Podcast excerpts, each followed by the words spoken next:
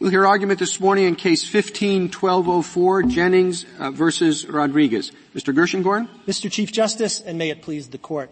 Congress provided extensive substantive and procedural protections for aliens whom the government wishes to remove, but at the same time addressed the real concerns about recidivism and flight risk by providing for mandatory detention during removal proceedings for certain categories of criminal aliens and aliens arriving at our shores. The Ninth Circuit undid that legislative balance, invoking principles of constitutional avoidance to require the government to release those aliens unless the government can prove by a preponderance of the evidence every six months that detention remains necessary. The Ninth Circuit's decision is a serious misuse of the constitutional avoidance canon. With respect to arriving aliens, there is no constitutional problem to avoid. As even the Ninth Circuit recognized, the statute is constitutional in the vast majority of applications, and any concerns about outlier cases involving lawful permanent residents can be addressed in as-applied challenges. And with respect to criminal aliens, the text of the statute forecloses the Ninth Circuit's approach, and in any event, the statute is constitutional as written under this Court's decision in Demore. The net result of the Ninth Circuit's rigid one-size-fits-all rule is is a regime that's at odds with the text of the, that Congress enacted. It undermines D H S's enforcement priorities, and it creates incentives for individual aliens to delay their removal proceedings. What about twelve twenty-five A, that is, aliens who don't fit in either of the categories that you discussed? They are not entrants, and they are not people who have committed qualifying criminal offenses. So they are the twelve twenty-five A people. That's right, Your Honor. So for those individuals, they have had bond hearings, or at least they often have had bond hearings. And um, and so we're talking about individuals who either had bond hearings and had them denied or have been unable to post bond.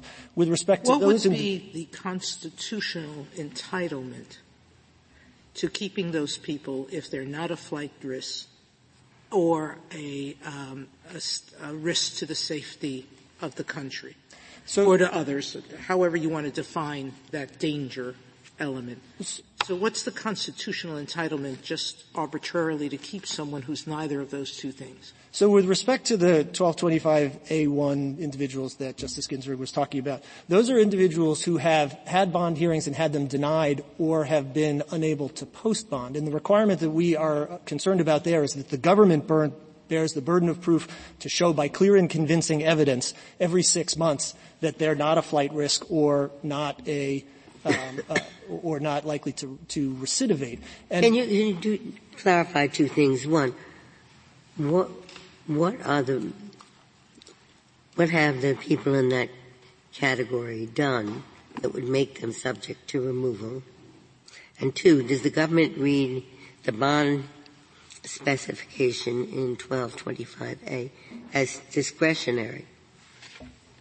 Uh, so, Your Honor, the, I think the government's practice with respect to the latter question is to provide bond hearings consistent with the, consistent with the statute is my understanding.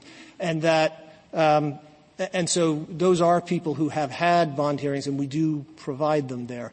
And I'm sorry, Your Honor, your first question, um, who would, oh, so they may be individuals who have, who have, um, entered illegally but have not committed the kinds of crimes that would make them, um, inadmissible under eleven eighty-two A two or they, or deportable under, um, uh, that would subject them, the types of crimes that would subject you to twelve twenty-six C for the mandatory detention there.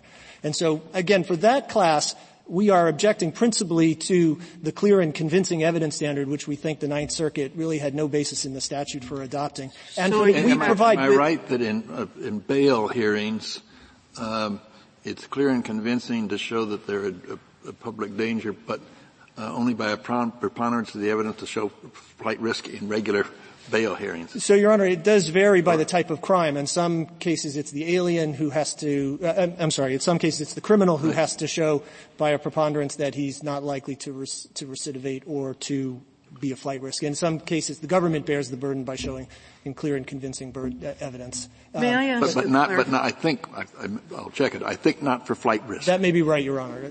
I'm, I'm sorry. Justice. Clarifying question. For an alien who is found in the United States – illegally, has not been admitted. are they held under twelve twenty-five B or are they held under twelve twenty-six A? So they are held under if they are not um, if they are not uh, detained within one hundred miles of the border or within fourteen days. So they've been there longer than those two things. Then they're under twelve twenty, twelve twenty-six A um, and not twelve twenty-six C. So what happens to, I, I don't know how many of these would exist, but a alien who has resided within fourteen miles of the border, not fourteen, how many miles? With one hundred miles of the border and one hundred miles from the border. That's possible. Who's been there for twenty years? They would still be held under twelve twenty-five? So I'm sorry, Your Honor. They would be held under twelve twenty-six A. So this is on um, they if they hadn't committed other crimes, mm-hmm. um, and so therefore we're not subject to the mandatory detention under twelve twenty-six C.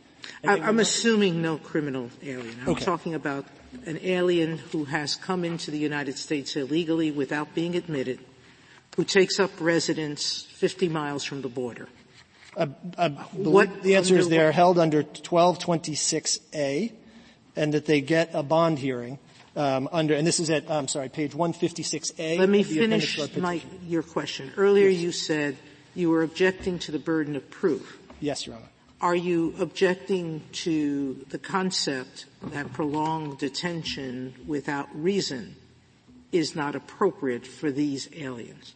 So, Your Honor, we believe that they so and the I don't reasons think we, being flight risk or danger. We believe that the whatever due process con, um, rights that they have are met by the statutory scheme, which gives them an initial bond hearing and then allows them, if there are changed circumstances, to seek Um, a redetermination. Except and we that, believe that, that that satisfies hearing, that additional regulation says that the length of detention is not one of the factors that justifies reconsideration. That's correct, Your Honor. Under and our so, if these are people who have been here for decades, let's say, don't you think due process would require some periodic review um, to ensure that these people are properly being held?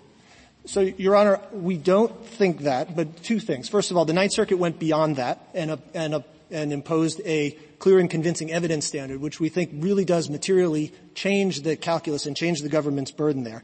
And second, we do think that the initial bond hearing in conjunction with the, um, with the opportunity to bring forth changed circumstances, and that may be, except the regulations are saying that you don't consider the length of detention. So that's what a judge does.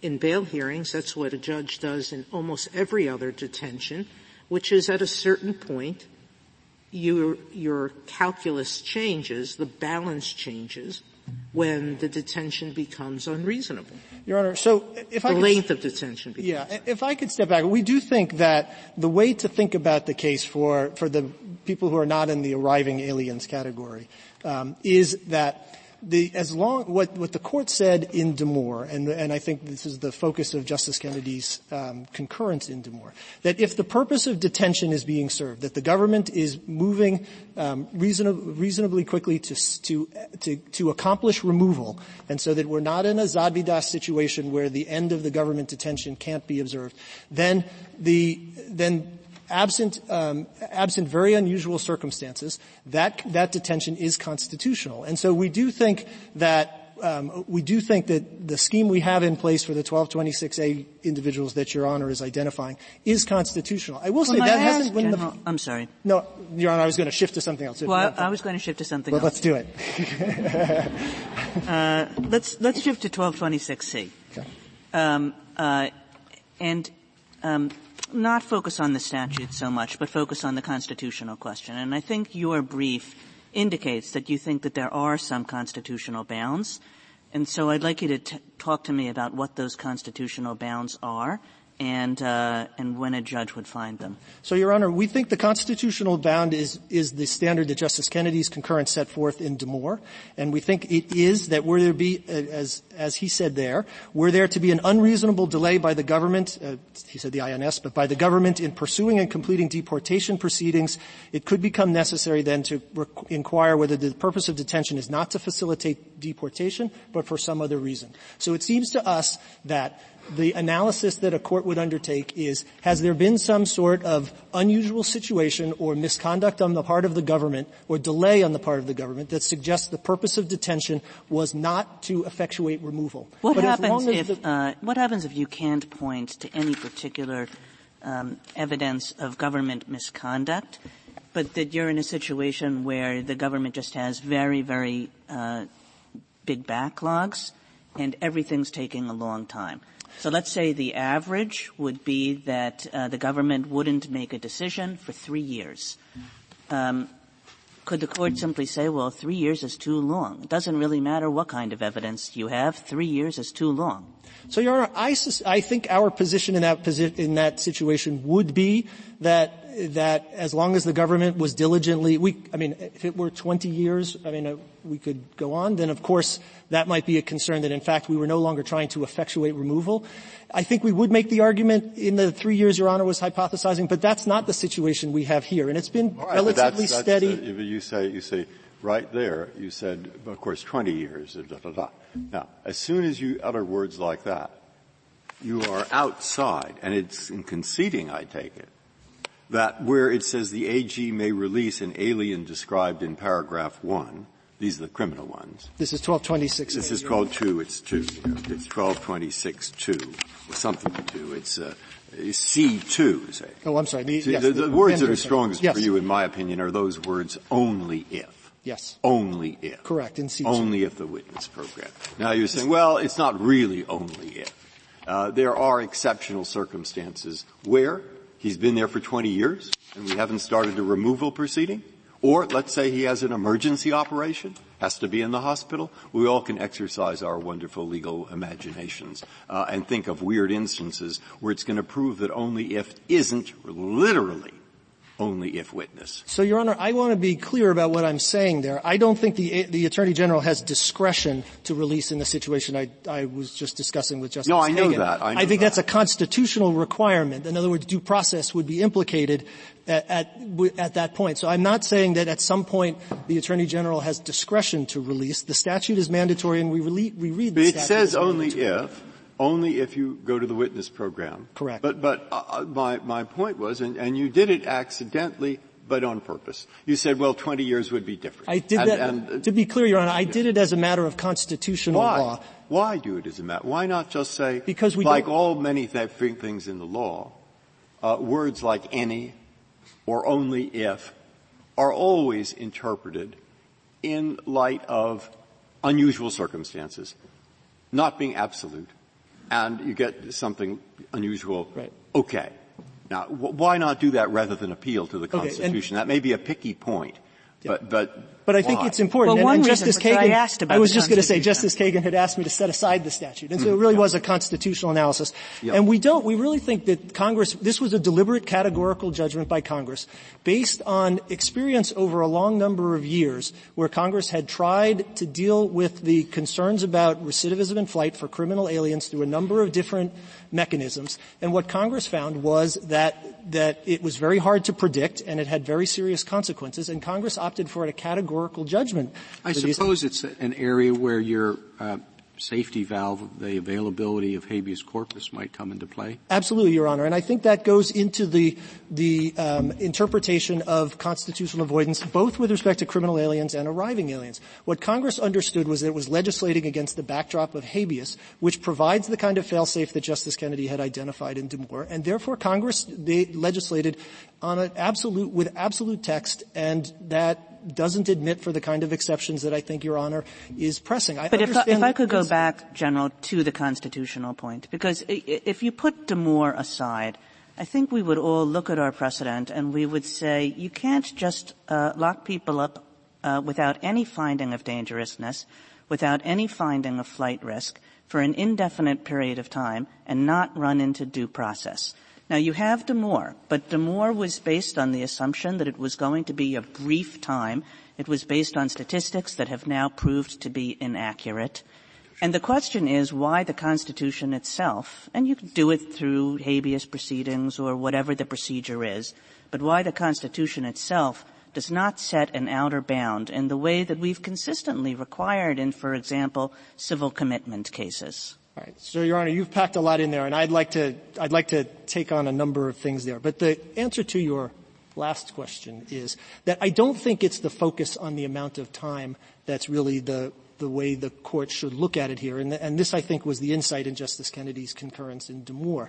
The amount of time increases here in part precisely because, as I indicated at the start, Congress has provided a substantial number of substantive and procedural protections for individuals. They have the right to lawyer at their own expense. They have the right to an interpreter. They have the right to present evidence and to gather evidence and to use subpoenas to get evidence. They can appeal to the B I A. They can appeal to the Court of Appeals. But with that process comes time. And I think a focus on just the length of time, without the reasons for the delay, without looking at the fact that aliens routinely and understandably file for continuances, and to impose a rigid six-month rule like the Court of Appeals did is really a mistake. With respect to Demore, though, I really would like to, to address Your Honor's concern there on a number of situations. Your Honor is right that the statistics we provided to the Court were inaccurate, and we apologize. Well, I wasn't it even was, blaming you, but, because I think it was partly the statistics that were provided and partly what the courts did with them. It doesn't really matter who was to blame or who wasn't to blame. I was just suggesting that, in fact, Demore, uh, Demore says that the average is five months. It turns out that the average is more like a little bit over a year. So, Your Honor, so I, the reason why I think Demore still is good is, is this reason. I think Demore rested on two pillars. First was the judgment that, that, uh, flight risk and recidivism are real problems and that I Js are very bad at at predicting, and that therefore Congress could make a, a, a categorical judgment in this area of immigration law that mandatory detention was appropriate. And second, that unlike Zadvydas, the purpose of the detention was still being served. The purpose of the detention was to effectuate removal, and the, and the detention was not going to be permanent and it was not going to be indefinite. Those are true. It is true that this Court um, assumed incorrectly um, that the length of detention was five and a half months, but in Kim, in Demore itself, the alien had already been in, had been detained for more than six months for one hundred ninety-seven days, and the Court was sending that individual back for an I J hearing and a B I A appeal. And so even under the Court's mis- erroneous assumption that there was going to be five and a half months tacked on, we're talking about a detention for a year. Now, with respect to the time limits, they're not trivial. These are serious, um, these are serious matters, and we recognize that. The current median time um, uh, for um, for the Demore figures is around two hundred thirty-three days now, but it's gone from seven to nine months over the years. And the average time, which is not what we think the Court so when is it more like ten enough, to twelve months. When Sorry. It's not the alien's fault. And you seem to suggest that if budgetary matters um, or personnel matters are what are inflicting the delay, that that's okay. Is there any – you said twenty years is the end point, but – given that we have a due process right not to be held indefinitely, um, even though it may have a distant uh, point of release somewhere in an unknown period, because the government now, I understand, if a alien asks for an adjournment, um, B I A judges who are overbooked are sometimes taking months to give them another date. At what point does the government's behavior come into this analysis? So, Your Honor, I, I think the government's behavior... intentional or not. I mean, I, I would assume that if the government was just delaying because it wanted to, you would say that's that's unconstitutional. Absolutely, Your Honor. And I All think right. that is... But what... at one point does indefinite, albeit with a lengthy, far-off detention date, become unconstitutional? So, Your Honor, we don't think that the, the mere date itself is what makes it unconstitutional. What, but to be clear, let, I, I... No, what makes it unconstitutional in my mind is the um, unreasonable uh, delay or detention. Right. The, um, so a couple of points on that, Your Honor. First of all, the, um, it is not our view that most of the delays that we're talking about here in the lengthy cases are situations that are resulting from government resource problems or things of that nature. A lot, the, the record indicates that aliens routinely seek continuances, and they seek multiple continuances. And they do that for good reason, which is to build a record. What most of the aliens here are seeking is discretionary relief. And if they're seeking discretionary relief, then they're going to want to build the record. So I, I don't think the record is um, is that most of the delay is uh I J, lack of I, uh, in, immigration judges or B I A resources. And indeed, E O R um, expedites the proceedings that uh, involve detained aliens. And so that is a a, a, a, um, a, a government policy well, to deal with assuming, the question. Assuming that there is a, a constitutional limit um, of the type that's been discussed, is that do you think that can be uh, addressed in a class action, or is it something that can be addressed only in individual habeas cases? So, Your Honor, we think it's clearly the latter, and we really think that that is one of the major flaws of the Ninth Circuit's decision, is that it adopted a class-wide rigid rule that applies to aliens no matter what is the cause of the delay, no matter whether the alien is a criminal alien or arriving alien, no matter whether the alien is seeking discretionary relief or not discretionary relief. That one-size-fits-all approach is not the right way to do it. The way to do it is in individual as-applied challenges through habeas proceedings, which is what the, the But court I, I guess I don't quite understand that. Why couldn't a court, whether it's the Ninth Circuit or whether it's uh, this court in reviewing the Ninth Circuit, say, here are the constitutional guidelines. Here's the way to, uh, it might, it might not be a one-size-fits-all. It might be a presumptive limit, but the ability to go beyond that in individual cases. But, uh, to set those, to set those, uh, guideposts and then let the individual determinations take place. So, in theory, Your Honor, uh, there's, uh, the, the short answer is the Due Process Clause doesn't usually permit that kind of Um, broad-based um, approach that doesn't take advantage, take cognizance of the various um, differences between the aliens uh, uh, on the ground. I think, for example, the well, difference between a six-month... wouldn't it be better to set some guideposts that everybody in the country would know to follow, rather than having one suit pop up here and one suit pop up here and another in another place, and uh Uh, everybody would be treated differently? That does not seem like a good immigration system. So the first thing I would say, Your Honor, is that the one thing that we know shouldn't be the case is what the Ninth Circuit has done, which is the opposite of that, which is apply a single standard to everybody, regardless of um, regardless of the cause of the delay. I mean, this gets at the very concern that the court, that, that the dissent in Zadvydas, Justice Kennedy's dissent, and then the majority in um, in. in Demore highlighted, which is that kind of rigid rule creates an incentive for alien to delay, and it, we wouldn't adopt the clear and convincing well, I wasn't standard, which really, I, I wasn't suggesting a rule that was quite as rigid as that, but I was suggesting more that the courts say, pick up some of your language in your brief and say that the detention has to serve the purposes for which the detention is meant, and presumptively that is, pick a number, Nine months, a year, so, Your Honor, six months, whatever. Something pretty reasonable, but only presumptively if there's some exceptional circumstance uh, that could be extended. So, Your Honor, I think it would be within the court's power to do that. We don't think that's the way we would approach. I think our our. I'm sorry, you do or you don't? We do not think that's the way we would advise the court to approach. No, no, no. Our, I'm sorry. Your we think the court thing. would have power to okay, do that, sorry. But we don't think that's the way the court should do it.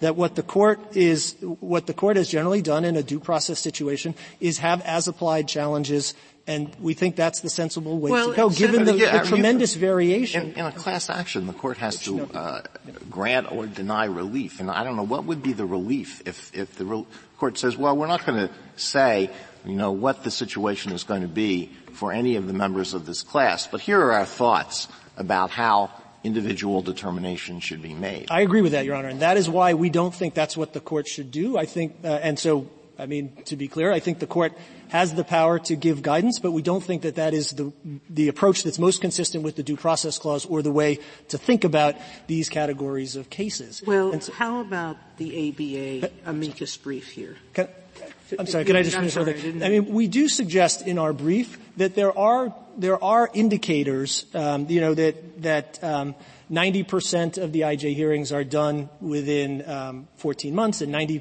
percent of the B I A proceedings are done within nineteen months, and those, what I think those, we would, those, we would offer those to the court not as, um, as an indication that the Due Process Clause has been violated, but those are situations in which one might reasonably, in a due, in a as-applied challenge, take advantage of just, uh, take Justice Uh, Kennedy's opinion up on its standard and, and do the kind of searching inquiry that we would think about. I'm we sorry. are in an upended world when we think fourteen months or nineteen months is a reasonable time to detain a, a So, Your Honor, what I, but I totally that understand that, but I, what I'm trying to suggest to Your Honor is that that is part and parcel of an overall scheme that offers tremendous process to the individual alien, and that part of the reason for that but delay, you this is not that that process, at least with respect to twelve twenty-six B, is to ensure that the person's not a flight risk or a danger.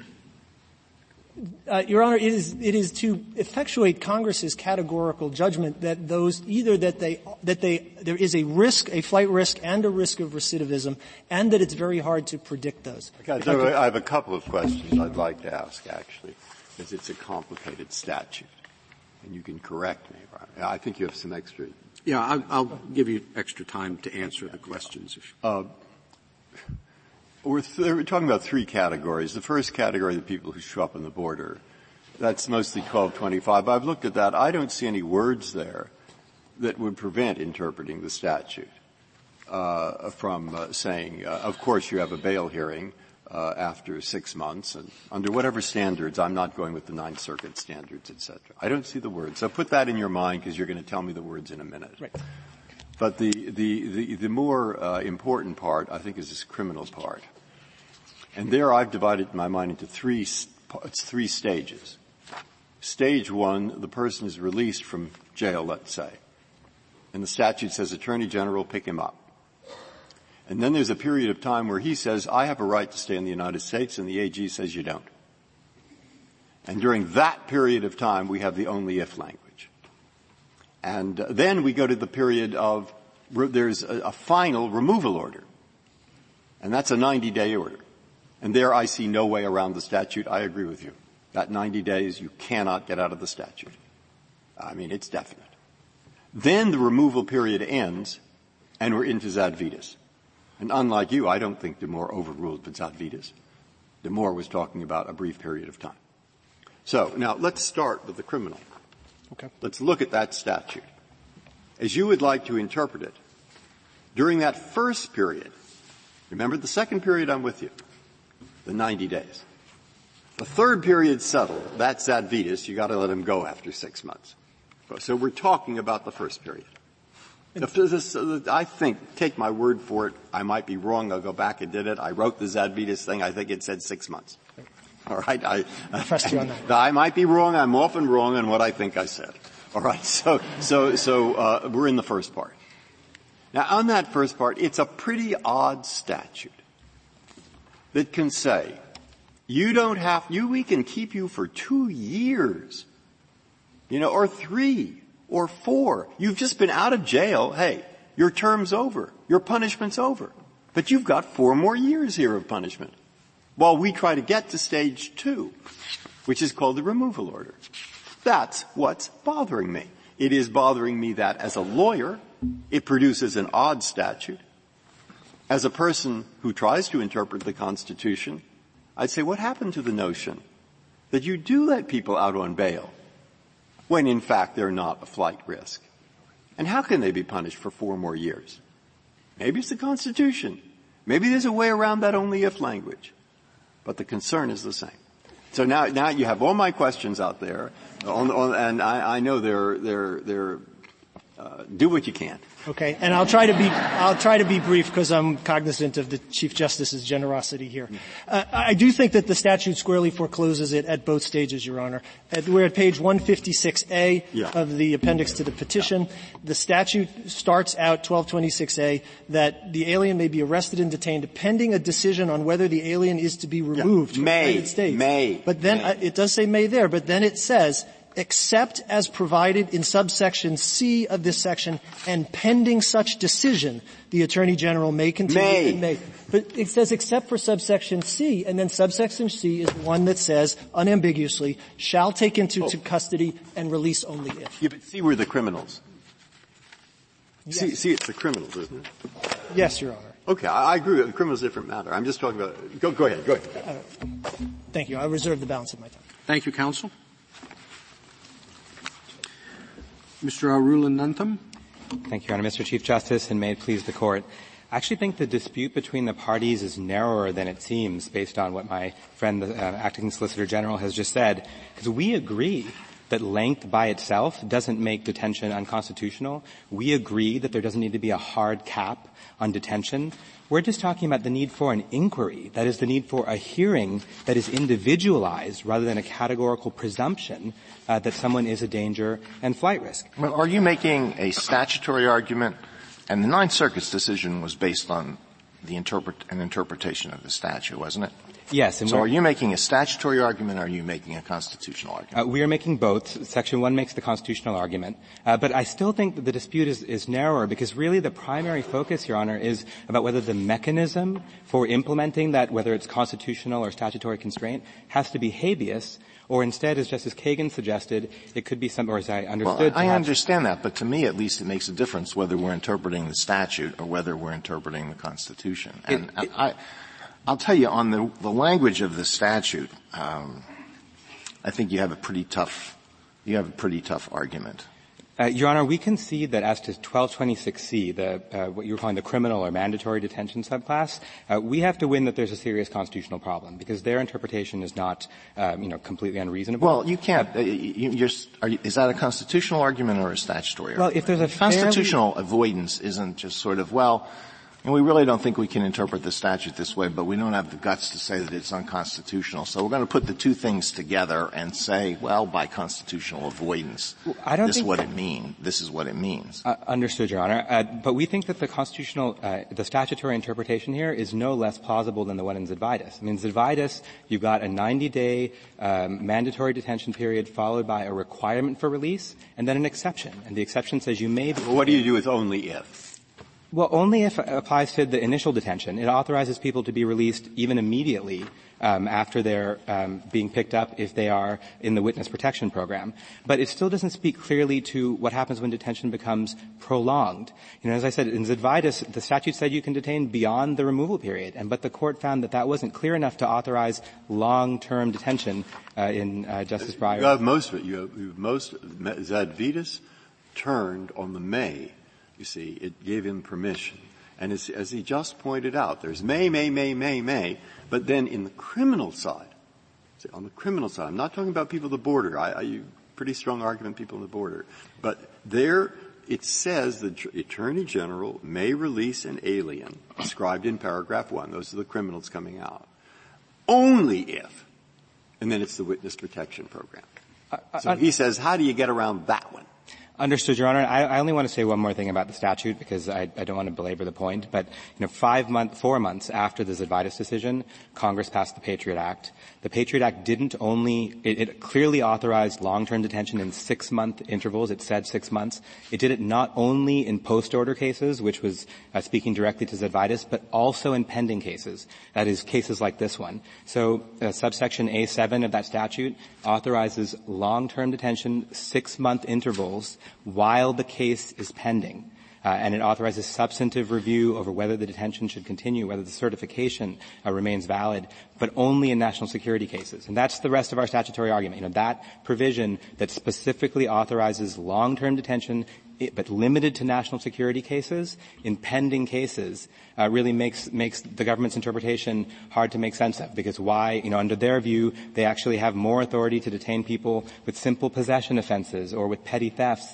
than they have people who are accused of terrorism grounds. And they actually have even more authority in terrorism cases under twelve twenty-six C, under C one D, than they have under the Patriot Act that Congress gave them four months after. But are you saying that twelve twenty-six A, the Patriot Act provision, makes the government's interpretation of twelve twenty-six C superfluous? Uh, yes, as to terrorism cases. As to all the terrorism cases, that is cases where a person is inadmissible um, or deportable on a terrorism ground, they already had, on their view, more authority in nineteen ninety-six than Congress gave well, them. Well, there, there are different, there are quite noticeable differences between the two provisions. Um, so I don't know how far this argument can go. For one thing, the the list of, in twelve twenty-six A, A, A, three A, there are listed one, two, three, four, five, six categories, and four of those are not included in the Patriot Act provision. Isn't that right? That's true, but the terrorism grounds are invoked. Right. That's and the Patriot thing. Act presumably did meant to focus no, on terrorism. Okay. That's one thing. Under twelve twenty-six C one, the Attorney General shall take any shall take into custody any alien who, all right, under then sub D of that, is inadmissible or deportable. So the person must be inadmissible or deportable. And under twelve twenty-six A, uh, the Attorney General, A A one, the Attorney General, well, what is it, uh, uh, um, A A three, the Attorney General has reasonable grounds to believe. Yes. So it's a different standard. Yes, although the government interprets the language you read about in is, is inadmissible just to um, mean that they believe it, whether or not it's been charged. Um, but I don't want to belabor the point, Your Honor. Uh, we have to establish that there is a serious constitutional problem. There's no question about that. Can I ask about your statutory interpretation on, on twelve twenty-five? Yes. Um, Please, so that, that's the one where it says the alien shall be detained for, and then one provision says for further consideration of the application for asylum, and the other says for a removal proceeding, and you say that uh, that that applies only until the relevant proceeding starts. What applies after that, in your view, and where would we find it in the statute? It's twelve twenty-six A, uh, which says the Attorney General may detain or may release pending a decision on whether the alien is. It's a very odd interpretation for a proceeding. If I tell my children I'm going to visit them for Christmas, that doesn't mean I have to leave on Christmas Eve. Uh, it does I mean, not, Your Honor, I would hope. That's your interpretation. Uh, no, uh, because sometimes for is read that way. Other times for means uh, for the purpose of. And the way you know that in this provision, Your Honor, there's two ways you know it.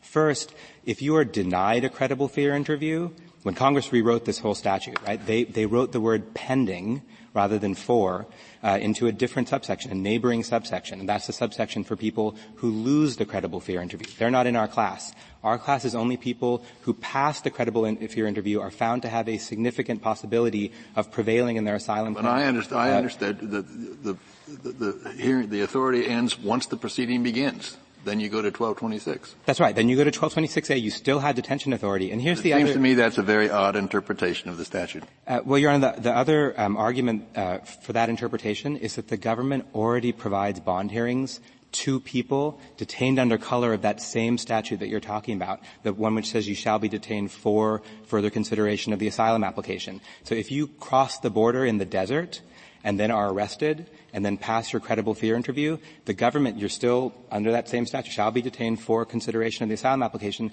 The government gives bond hearings to those people. And it doesn't wait for six months. It gives it to them as soon as they are in the immigration court and therefore pursuing the removal proceedings. So here we have a very straightforward application of Clark v. Martinez. You've got the same statute. It applies to two uh, groups. One are our class members who present themselves at the border. The other are the people who cross in the desert. The government is already providing bond hearings to people who cross in the desert, and that statute doesn't distinguish between the two. What happens? What happens if they present themselves at the border then they or get, the desert, and they say, "I have a right to live in the United States. You've made a mistake in respect to me." Yes, what so happens to that person? If you're, if you're uh, crossed in the desert, you get a bond hearing, uh, assuming that you establish, I mean, you could be summarily removed, but if you, of course, but, but if you, you say, I don't want to leave, I'm a right, I'm, I have a right to live here. Right, uh, then, then you get a bond hearing under twelve twenty-six A if you establish that you have a credible fear of persecution. What happens if you're at the border and you come up and you, you don't get a bond hearing, instead you're only subject to the parole process under which, uh, you never get a hearing on danger and flight risk. The deportation officer, the jailer, is the one deciding whether you can get be detained even for years. And what's the language of the statute that you believe the government points to to say you never get a bond hearing? I mean, it says shall be detained for, as Justice Kennedy said. It's, it's true. That's what the statute says. But they're reading that language to permit bond hearings for one set of people who are detained under it. And if you can pr- read it for them, you can read it for the other people. This is the B I A's decision in matter of X K.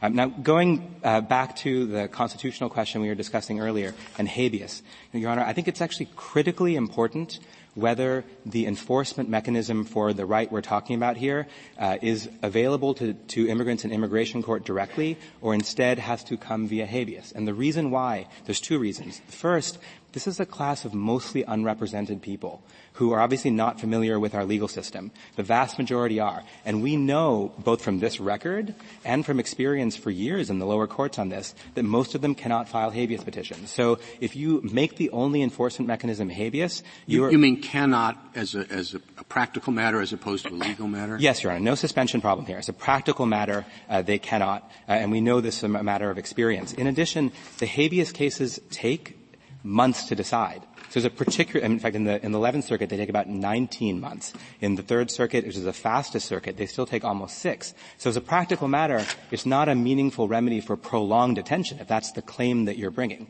Right? The second serious problem with it is that this Court has never before held that a due process right can be vindicated simply by the availability of habeas. I mean, think about it. Pretrial detainees Uh, they have habeas. Why do they uh, get a bond hearing in a matter of days? Uh, civil commitments. They, they, they have habeas. Why is there a requirement that you have a hearing at the outset of civil detention? So it would be a, a fundamental shift. I, I'm they, sorry, I missed your, your argument. They have hearings. Why do they need habeas? No, ex- excuse me, Your Honor. I apologize for that. Uh, this Court has held that there's a, a hearing requirement as a matter of due process for people in pretrial detention, for uh, people facing civil commitment, et cetera. Uh, and that is not uh, dependent on their filing a habeas petition. The Due Process Clause gives that right, and so the hearing has to be provided, whether or not you file a habeas.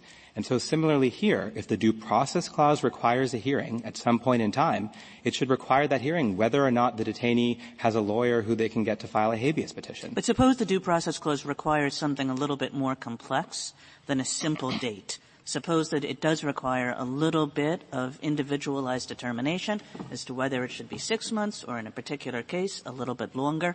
How does uh, that get decided, and what vehicle? Well, I, I still think the vehicle would be this case, and I don't think the fact that it's the class action is a barrier to that. You know, we we have sought relief on behalf of people detained for years, uh, and if this Court said, for example, that um, a detainee who is engaged in dilatory tactics uh, is not entitled to a danger and flight risk determination in their case, uh, that's relief that would then be available because you'd still get the inquiry, right? There, somebody has to look at the case at some point and see, is this the case where there's dilatory tactics, or is this a case where actually the person didn't spend even a day in jail? Or well, that seems to me to be a strong argument against using a class action as a vehicle to resolve these questions. I mean, if the nature of relief depends upon peculiar circumstances, it seems to me that the commonality requirement's lacking. So let me give a, a, a procedural and a substantive answer to that, uh, uh, Mister Chief Justice. The government did not seek cert uh, on the class cert. Uh, they litigated it. They lost it in the Ninth Circuit. They actually re-raised it in the summary judgment. They didn't seek review of it. Right, so they have conceded both typicality and commonality for purposes of this proceeding. Well, but we, the decision of the Ninth Circuit was based on an interpretation of the statute, and, and you want to go, you want to, uh, you want to affirm on an alternative ground, which is that it's unconstitutional. Uh, so I don't know how far you can get with that argument. Uh, well, well, we could, if you want to be very strict about what's before us, we could simply say the Ninth Circuit's interpretation of the statute is wrong and remand for further proceedings to the Ninth Circuit. Uh, yes, Your Honor. I think that that uh, would be consistent with the class, uh, the way the government has litigated the class certification. You know, but let me also give a, a substantive answer to Your Honor's but, question. And it would also be consistent with the way the Ninth Circuit interpreted the case and the case that's here. We do not have the constitutional issue before us. Uh, we've argued it in section one of our brief, but you're correct that the Ninth Circuit didn't rule on a constitutional ground. Absolutely, Your Honor. Uh, the second point I want to make, though, is everybody in the class, in our view, is entitled to an inquiry. Right? Someone has to look at the detention and decide, is this a detention which remains reasonable? Does it continue to be reasonable in relation to its purpose? That's our argument. You know, if many of the people under the injunction don't get out, about thirty percent of them don't even get a bond set. And even of those who do get a bond set, another thirty percent don't actually uh, get out under the is, bond. Is that, so, a, is that a typical um, remedy in habeas uh, to require inquiries in every case? It's, a, it's perhaps I'm wrong, but I would have thought habeas is either you can be detained or you can't be detained, as opposed to a procedural across-the-board requirement of a hearing. No, Your Honor. For example, the Hamdi decision, the Court requires hearings. Uh, that particular case was a habeas, but it sets a due process rule that then applies uh, in, in other cases. Uh, the Court has to determine the conditions under which the detention would be lawful. Um, and as I said, To, to consign individual detainees here to habeas petitions is effectively to close the so courthouse door. So tell me why the, the regulations va- under twelve twenty-six A are inadequate. There's, uh, a, there's an entitlement. Zadvydas is an administrative, or the response by the B I A or the I N S, whatever they're calling it today, was to create an administrative process. So why is the one here inadequate? I mean, our, we have very few quarrels with the twelve twenty-six A regulations that govern people who are entitled to bond hearings. You know, obviously, as, as the, they're promulgated now, they wholly exclude people who have certain criminal convictions. We're, and standing on its own. Right, those but stand, aliens, those aliens who have been here for a long time but didn't commit a crime. Yes, you're, I mean, our, our view, uh, it's set on the briefs. We believe the burden of proof should be on the government by clear and convincing because that's the standard used in, um, significant deprivations of liberty, um, and for periodic hearings and such. But the most important thing to us is that it be a meaningful hearing. So there has to be a way for the detainee to raise, I was not spent even a day in jail. I was not sentenced even a day in jail, and yet I've spent ten months in immigration detention. Or, like Mister Rodriguez, I came here at the age of one. I don't know anybody in the place I'm from, so I'm not a flight risk. Or, I'm going to win my case because I'm eligible for cancellation of removal, which is true of more than half of the mandatory subclass. There has to be a way where they can make these kinds of arguments. Why, why are those arguments not available in the administrative process? They're, they're available under twelve twenty-six A. If we could get everyone under that statute, then they would be available. And I, I'm looking just at that statute. Yes. I, I know you want to look at twelve twenty-five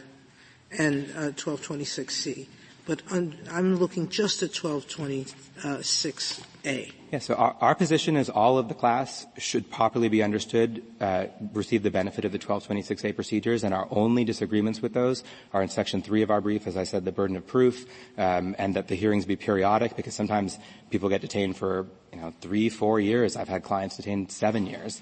Um, and so there has to be some kind of periodic assessment. Periodic review of long-term detentions under twelve twenty-six A. Correct. But you're, you're not, you're not arguing that they have to be, like the Ninth Circuit said, a court review. It can be simply an administrative review. Oh, no, Your Honor. It has to be by a neutral decision-maker, which, uh, you know, we draw in part from Morrissey v. Brewer, which uh, Justice Kennedy cited in the um, in your dissent in um, Zadvydas, that, that there has to be a neutral decision-maker. The ICE officials who are making these decisions are essentially the jailer. They're local detention officers. But you're not, you're not, uh, you wouldn't be um, quarreling if it was an immigration judge. Yeah, absolutely not. An immigration judge is all that we are seeking um, with respect to that, Your Honor. And um, that's not what exists today? Correct. For it exists for people detained under twelve twenty-six A as they understand the statute, but it doesn't det- uh, apply to uh, the people with criminal convictions or... I, I'm trying to concentrate on twelve twenty-six A. Okay, Your Honor. What's wrong with the administrative process? Um, uh, for as e- it exists today. Uh, only that the burden of proof, in our view, should be clear and convincing on the government, and that there should be a periodic hearing, uh, or, as Your Honor had suggested, if you take, make them say that length of detention is a relevant factor, uh, so that you can get a new hearing just based on the fact that the time has passed, that would help. But to be clear, Your Honor, um, well over half of this class is not under twelve twenty-six A now, right? So we'd have to win, to, for it to be meaningful relief for the vast majority of people, we'd also have to win that when detention becomes prolonged, the regulations that govern twelve twenty-six A then come to govern the, uh, both the arrivings and the people that, who... That's pretty hard to do with twelve twenty-six C. So then in when that... twelve twenty-six A, um, says this applies to everything but... The statute's pretty clear. Okay, that. So in that case, Your Honor, let me go back to then the constitutional discussion that we were having earlier. Um, uh, my friend had suggested that that hearing that's available even perhaps only as a matter of the Due Process Clause, that it's sufficient for it to focus on whether the government has engaged, um, you know, has run proceedings very quickly, so that if a person is engaged in good faith litigation of a substantial defense, Uh, in the government's view, as I understand it, that's a sufficient justification for detention. And that is actually the, the most serious problem uh, with um, their view on the Due Process Clause. Because if a person has a substantial defense and they're litigating that in good faith, uh, that does not necessarily uh, uh, mean that their detention is serving a reasonable purpose. In fact, it's almost inversely correlated to it, right? I mean, if the person has a substantial defense, then it's far more likely that they are not a flight risk because they're going to want to go to immigration court to maintain their immigration status. And similarly, uh, if a person has a substantial defense, that means they're not in a class of people that Congress wanted to mandate the deportation of, which probably means they have a less serious crime. Uh, if, if you are an aggravated felon, for example, you're not eligible for uh, L P R cancellation of removal. Most of the mandatory subclass is eligible for that. Do you think that, that flight risk and danger to the community uh, are both continuums?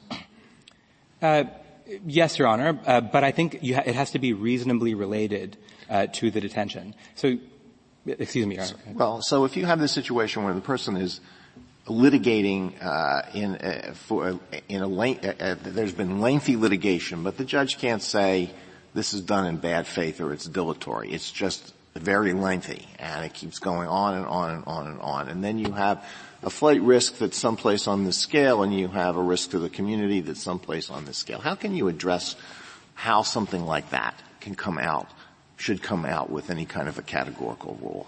Right, so we don't advocate how that person, uh, releasing that person on a categorical rule. We're only talking about getting the inquiry. So we agree that is a, a, a very individualized judgment that the, the judge has to look at how serious is the criminal history here, how strong are the equities as to flight but risk. You, you do say, or the Ninth Circuit says, it has to be clear and convincing evidence, which is higher than the flight risk standard in the ba- standard bail case. It is, Your Honor, although remember these are only hearings happening after six months. So, you know, you get that bail hearing in a matter of days in the criminal context. But Is, but, is, is this right? I'm focusing now on the people who want to come into the United States. If they're in the desert and they say, I won't go back because I have a right to live here, they do get a bail hearing. So if the whole thing is taking a long time, they'll at least have a bail hearing. If they're at the border and they're coming in under the same statute, twelve twenty-five, they say, I'm not going back. I have a right to live here. And then there is no hearing? That's correct, Your Honor. Well, how can that? I, I, I don't get that because what it says is may throughout until you get to the word shall be detained for a proceeding under Section twelve twenty-nine A. Is that right? That's correct. So I look up Section twelve twenty-nine A. And Section twelve twenty-nine A, which I've been reading, doesn't say anything about keeping them in detention. So, so why isn't it the simplest thing in the world once that person's at the border and they say we're going to detain you for twelve twenty-nine A? You say, have the twelve twenty-nine A tomorrow. And if they don't have it tomorrow, then you say, but I'm into the twelve twenty-nine A. It just hasn't been scheduled yet, and therefore you get bail after six months. Have you tried that one?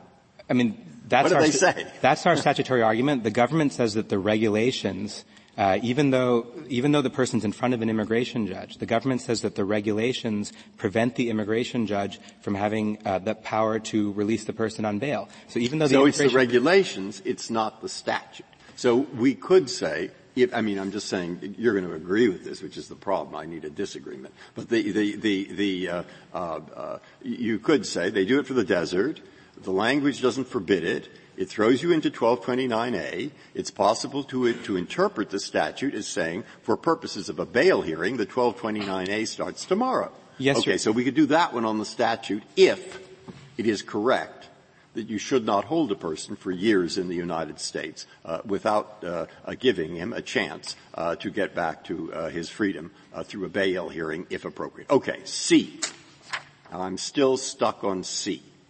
And, and the reason, the, the, the, the value of a statutory interpretation is that we're dealing with tens of thousands, hundreds of thousands, or millions of people possibly.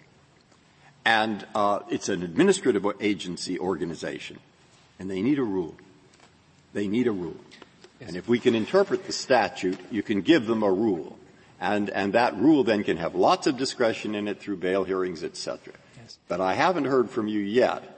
What I, I, I see no way, if you want to tell me, I see no way of getting around the ninety days. That ninety days, oh. It seems to me to be, they don't get a hearing during the ninety days. The removal order is yes. there. They can. So, Your Honor, those people are, I won't indulge you with disagreement except on this Good. one point. Those people are not in our class. If They're you are in, in the class. removal so period, not we're not them. interested. Okay. If the then government, after we've got Zadvydas, and then before Correct. the ninety days starts, they say, well, gee, shouldn't we, shouldn't there be an exception here? So if that, the period between the time they're released from their punishment to the time we have the hearing, if that goes on for ten years, you know, you can't, yes. lo- the person was supposed to be punished for six months, not for ten years. Yes, and, and, all right, all right, I got your argument. Excellent. But I want to know, what do I do with the language Right. And, so, and, and the, the, you know, language counts. Yes. So I'll, and, two, two thoughts, uh, to work on the language, Your Honor. First, assuming nobody, uh, is willing to accept twelve twenty-six C can be interpreted. If every court of appeals said that it could be interpreted to at least to have some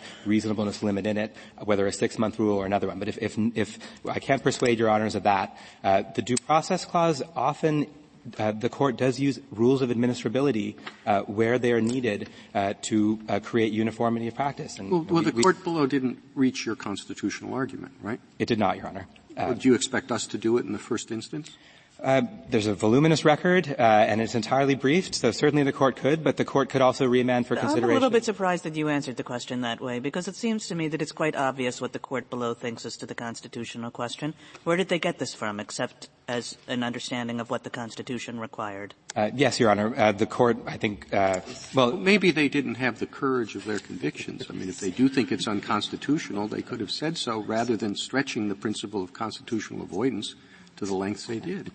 You know, I, I won't uh, uh, pretend to understand what was in the heads of the, um, the Ninth Circuit judges, except that they had seen prolonged detention problems for years. They had decided in two thousand five that uh, mandatory detention applied only to expeditious removal proceedings, and there continued to be cases floating up, individual habeas cases, four years. I had a client four and a half years detained while the government was appealing, seven years, and that was part of why the court thought that we needed a, um, a system, whether I mean, I would suggest, even if it's on due process grounds, you need a system that is administrable. And, uh, you know, the person doesn't even know, the judge doesn't know when to pull the case off the shelf and look at whether or not to conduct the inquiry, Justice Alito, that you were talking about, unless you have some kind of trigger that allows them to do that. And the time periods, I mean, if you look at, say, the Third Circuit experience, right, they, they said in two thousand eleven that it had a reasonableness limit as a statutory matter, and that uh, then uh, there should be an inquiry into whether or not the detention remains permissible.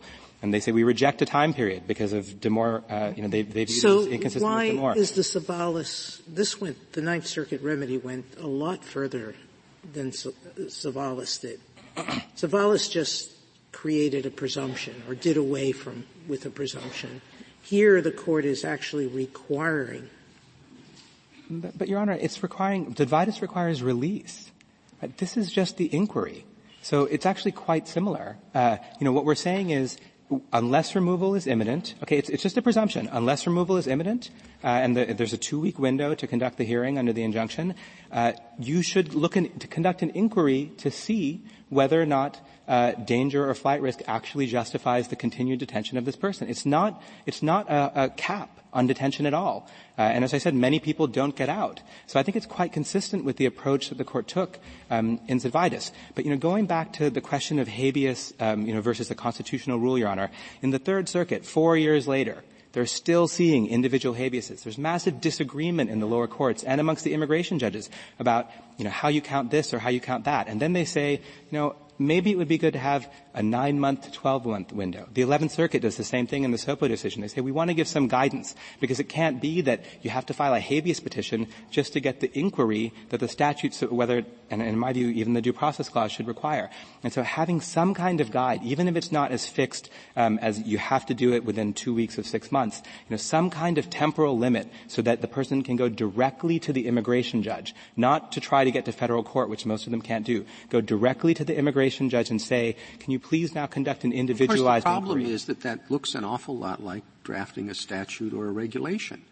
And you know, it seems to me that that's quite a leap. We, our job is if the, to read the statute, and if it presents, const, if it's unconstitutional, that's our job. But we can't just write a different statute because we think it would be more administrable. Your Honor, I, I think it's not that different from what the court did in a number of cases, in Riverside v. McLaughlin, in uh, Schnackenberg, where the court said six months is the maximum time that you can go to prison without a jury trial.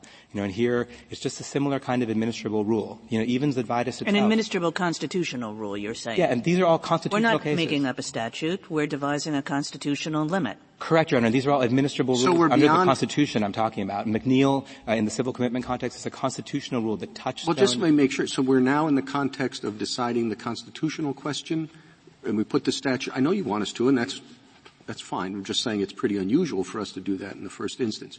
But when you're talking about the administrable rule, that argument is being made on the assumption that it's otherwise unconstitutional? Yeah, the cases that we cite in our brief are all constitutional administratable rules that have um, been gone into effect, the ones that I was mentioning. You know, I, I actually thought that um, there was a colorable claim that because Congress specifically authorized six months of detention, prolonged detention in national security cases, you could actually read the statute that way. But obviously, um, that doesn't seem to be um, particularly persuasive. You know, the last things I'll say, um, Your Honor, I know my time must be limited. Uh, on the relevance of what, well, you uh, get a few extra minutes too. That's, oh, thank you, thank you so much, Mister Chief Justice. You know, um, if you, the record is replete with examples where the immigration judge makes such a big difference because they're just a hearing where you can second guess the, excuse me, not second guess, you know, assess the decision of the jailing authority. So, you know, the Merida Declaration at um, Joint Appendix page five eighteen is one such example. It's the person with a nonviolent uh, criminal history who's detained for three years. He finally gets the individualized assessment. He gets out on five thousand dollars bail. You know, Exhibit seventy-three to my declaration, this is this Ethiopian um, uh, asylum seeker. He's passed the background check. He's passed the background check, and he's found to have a significant possibility of asylum. And now uh, he's going in front of uh, the deportation officer who's conducting this parole review. And the deportation officer just chooses not to believe him. When he finally gets in front of an immigration judge who grants him asylum, you know, the immigration judge says, but you've already passed the background check, and you know, there's no question from here, and we have a witness now because we're having a hearing, uh, that this person actually uh, is who he says he is. And that's all we're talking about, just a minimal requirement of a hearing in front of a neutral decision maker for people who have been had very, very long periods of incarceration. And that minimal requirement we think is available under the statute and also under the Due Process Clause. Thank you, counsel. Uh, four minutes, General Gershengorn. Thank you, Mister Chief Justice. Um, I'll be brief. I wanted to make first a, a short point on the Patriot Act um, to uh, shore up the construction of twelve twenty-six C. There are two, as Justice Alito suggested, two fundamental differences with the Patriot Act. The first is that it allows for a certification. It has to be by the Attorney General or the Deputy Attorney General. It can't be delegated. But then that is not reviewable. That's very different than the twelve twenty-six C, where the uh, alien gets a Joseph hearing and it's subject to, to B I A review. The second piece of the Patriot Act that makes it very different is that it overrides Zadvydas and actually permits the Attorney General to provide for detention even when there's no foreseeable likelihood of relief. And so it's a, it is a situation in which there is, of course, some overlap, as one would expect in a situation to, in a series of statutes dealing with terrorists. Um, but the, there is no superfluity, and they're dealing with very different things that gives extraordinary powers to the Attorney General for a, a limited um, group. I also wanted to touch base on uh to address some of the statutory arguments with respect to um twelve twenty-five. I don't believe, that for the reasons Justice Kennedy said, I don't believe that the statute really is ambiguous. It says, and this is on page one fifty-two A um, of the appendix to the petition, the alien shall be detained for further consideration of the application for asylum. And then on one fifty-five A, it says the alien shall be detained for a proceeding under Section twelve twenty-nine A. Well, I, was, Justice I, wasn't, Kennedy I, wasn't, said, I wasn't thinking of necessarily the asylum seeker. I was thinking of a man who goes to a foreign country, who's an alien. He has a family in the United States. He comes back, and he says, I want to go home. And the immigration officer says, no, we're going to keep you locked up for five years because there was something wrong with your initial application. He says, no, there wasn't. They say, yes, there was. So I'm simply asking if that human being who has a family in the United States is, in the view of the government, locked up for five years without any hearing whatsoever, without any opportunity for bail, Uh, even though he can get out of it simply by abandoning his family and returning to another country. Is that the position of the government as to what this statute means? So, Your Honor, uh, the position of the government is that that individual would have an, an individualized as-applied challenge in a habeas proceeding, but that is not what should d- drive the statutory interpretation, which is principally what we're talking about here. And not only is it correct, is that correct for the reasons Justice Kennedy suggested about his Um, his Christmas visit. But that has been the interpretation of the statute, of, of that language in the statute since nineteen seventeen.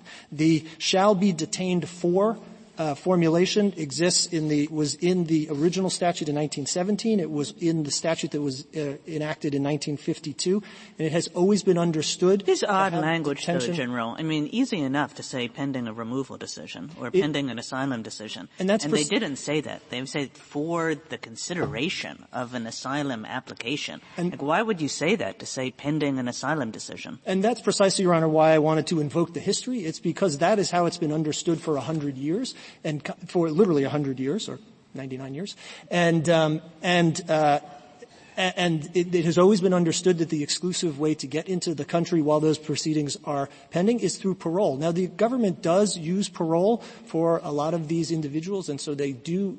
The government is not saying that these individuals don't get any process. They actually get process. They have an I J look at their um, their credible fear determination. They have a, a lot of those individuals are paroled in, but we don't think you get there as a matter of statutory.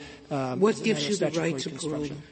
Uh, there's, uh, eleven eighty-two D five, um, is a, is separate parole authority. And, uh, the, the government's, um, I just finished up with this. The government's position on parole that it paroles in is at J A forty-four, and it explains how the government applies parole in these situations. Thank you. Thank you, counsel. The case is submitted.